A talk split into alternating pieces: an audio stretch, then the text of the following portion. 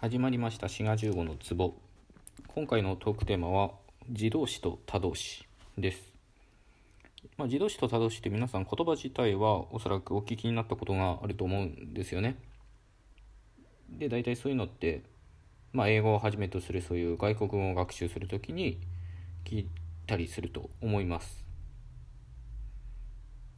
簡単に言うとですね、自動詞っていうのは登場人物が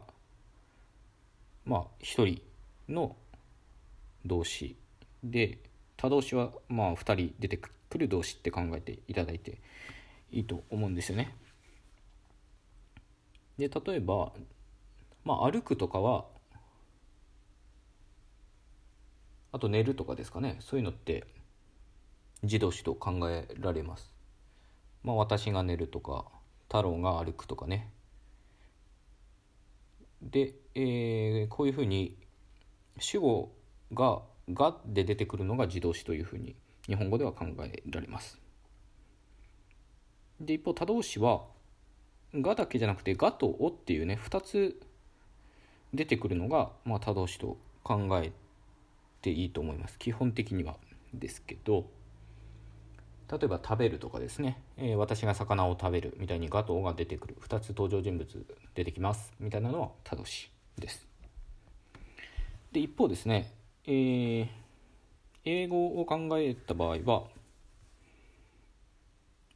いわゆる第一文型と言われるものが自動詞で、第三文型で SVO と出てくるのが他動詞と考えていただいていいと思います。やりましたよね、文系とかね、高校英語でね。で、主語動詞で、最悪それで終わっちゃっていいのが自動詞で、主語動詞目的語で、名詞で動詞をサンドイッチするみたいなのは他動詞と、英語ではこういうふうに考えられます。で、このね、自動詞と他動詞っていうのがきっちりね、特に英語と日本語のお話しますけど、英語と日本語できっちり対応してるわけではないんですよね、自動詞と他動詞っていうのは。なのでよくね、受験生がよく間違える英語として、結婚するとかがよく上がりますね。メリーとかだと、結婚するの場合は、日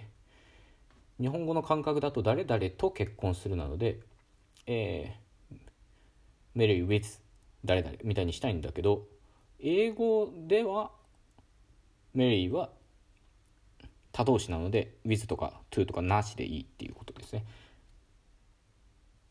時々あるんですよね。もっと身近なあれで言うと meet とかですね、会うっていうやつだと、誰々に会うなので、日本語の感覚だとmeet to 誰々とかになりそうだけど、meet は英語では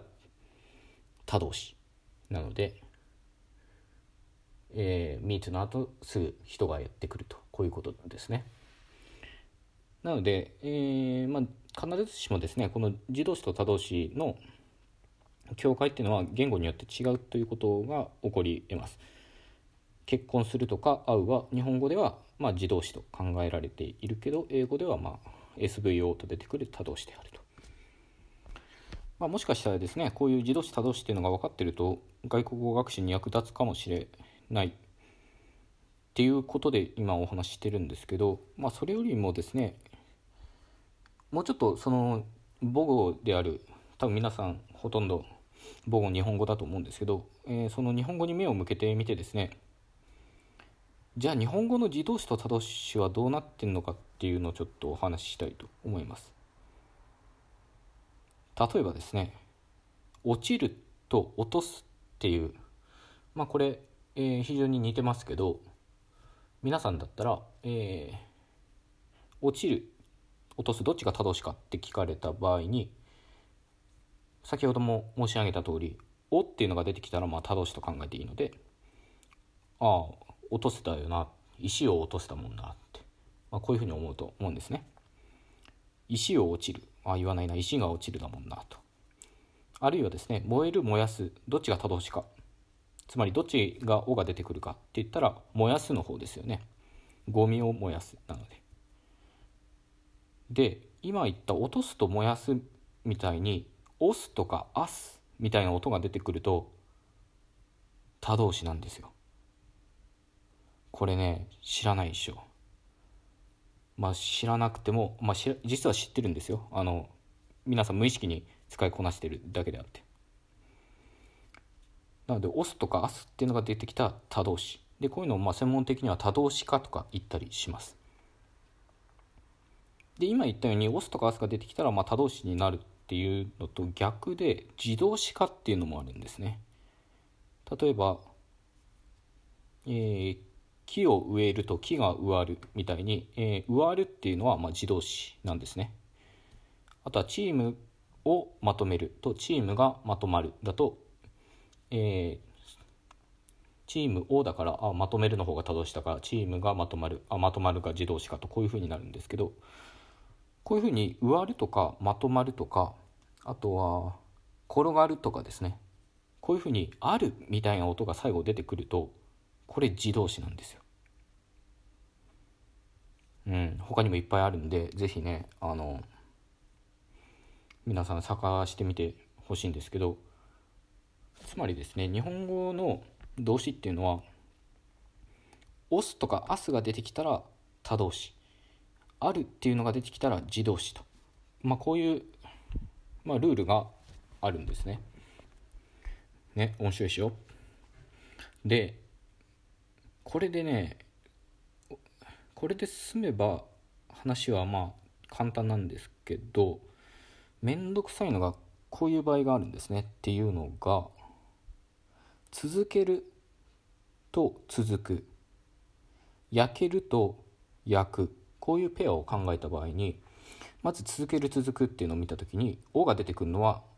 話を続けるだから続けるの方ですよね。一方焼く焼けるっていうのを比べたときに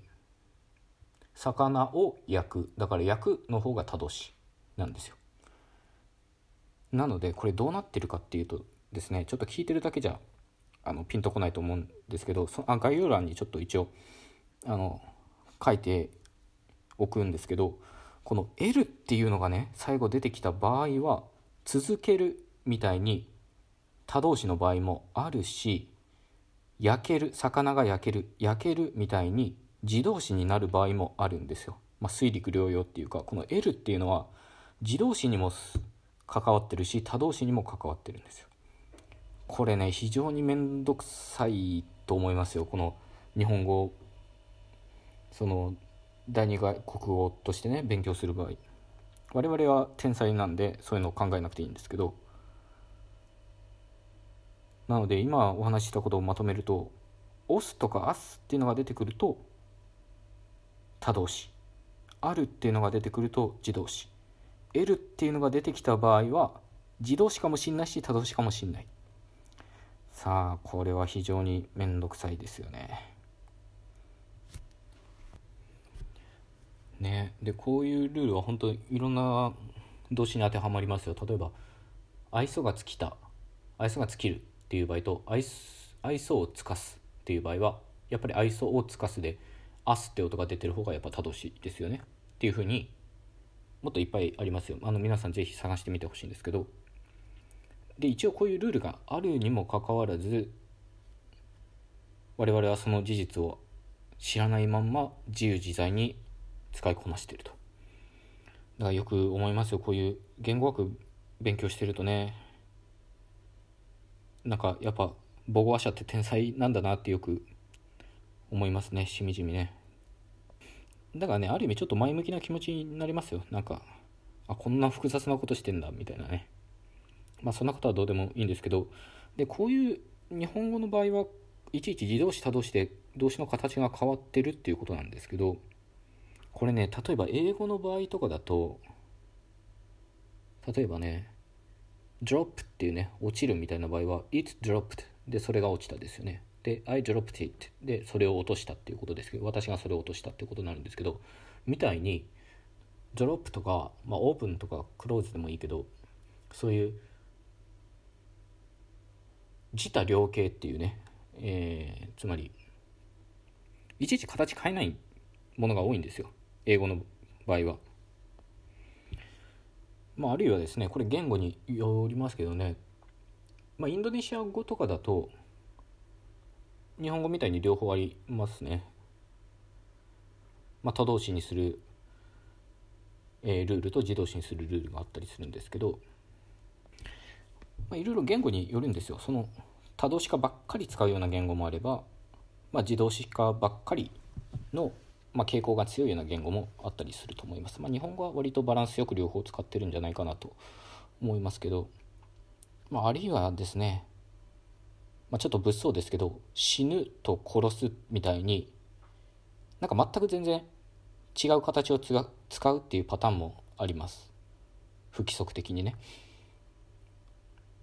まあ、言語によっては死ぬに対して死なすみたいなね、その死ぬっていう自動詞から死なすっていう他動詞を作るみたいな場合もありますけど、日本語の場合はね、死ぬと殺すって全然違うものを使ってますね。英語もそうですね。die to kill だからまあそうなんですけど。で、僕はですね、趣味で自分の言語を作ってて、で僕の言語は多動詞化しかないんですよ。なので基本的に自動詞があって、それをまあ、一部の音を繰り返して多動詞にするみたいなことをやってます。例えばクップっていうのが食事をするっていう意味で、ククップみたいにクっていうのを繰り返すと、まあ、何々を食べるっていう多動詞になると、まあ、こういうふうになってます。まあ、そういうわけでちょっとかなりね、ごちゃごちゃした話になりましたけど、まあ、意外と知らない日本語のお話をいたしました。それではまた次回お会いしましょう。よろしかったら番組クリップお願いします。ではまた、ごきげんよう。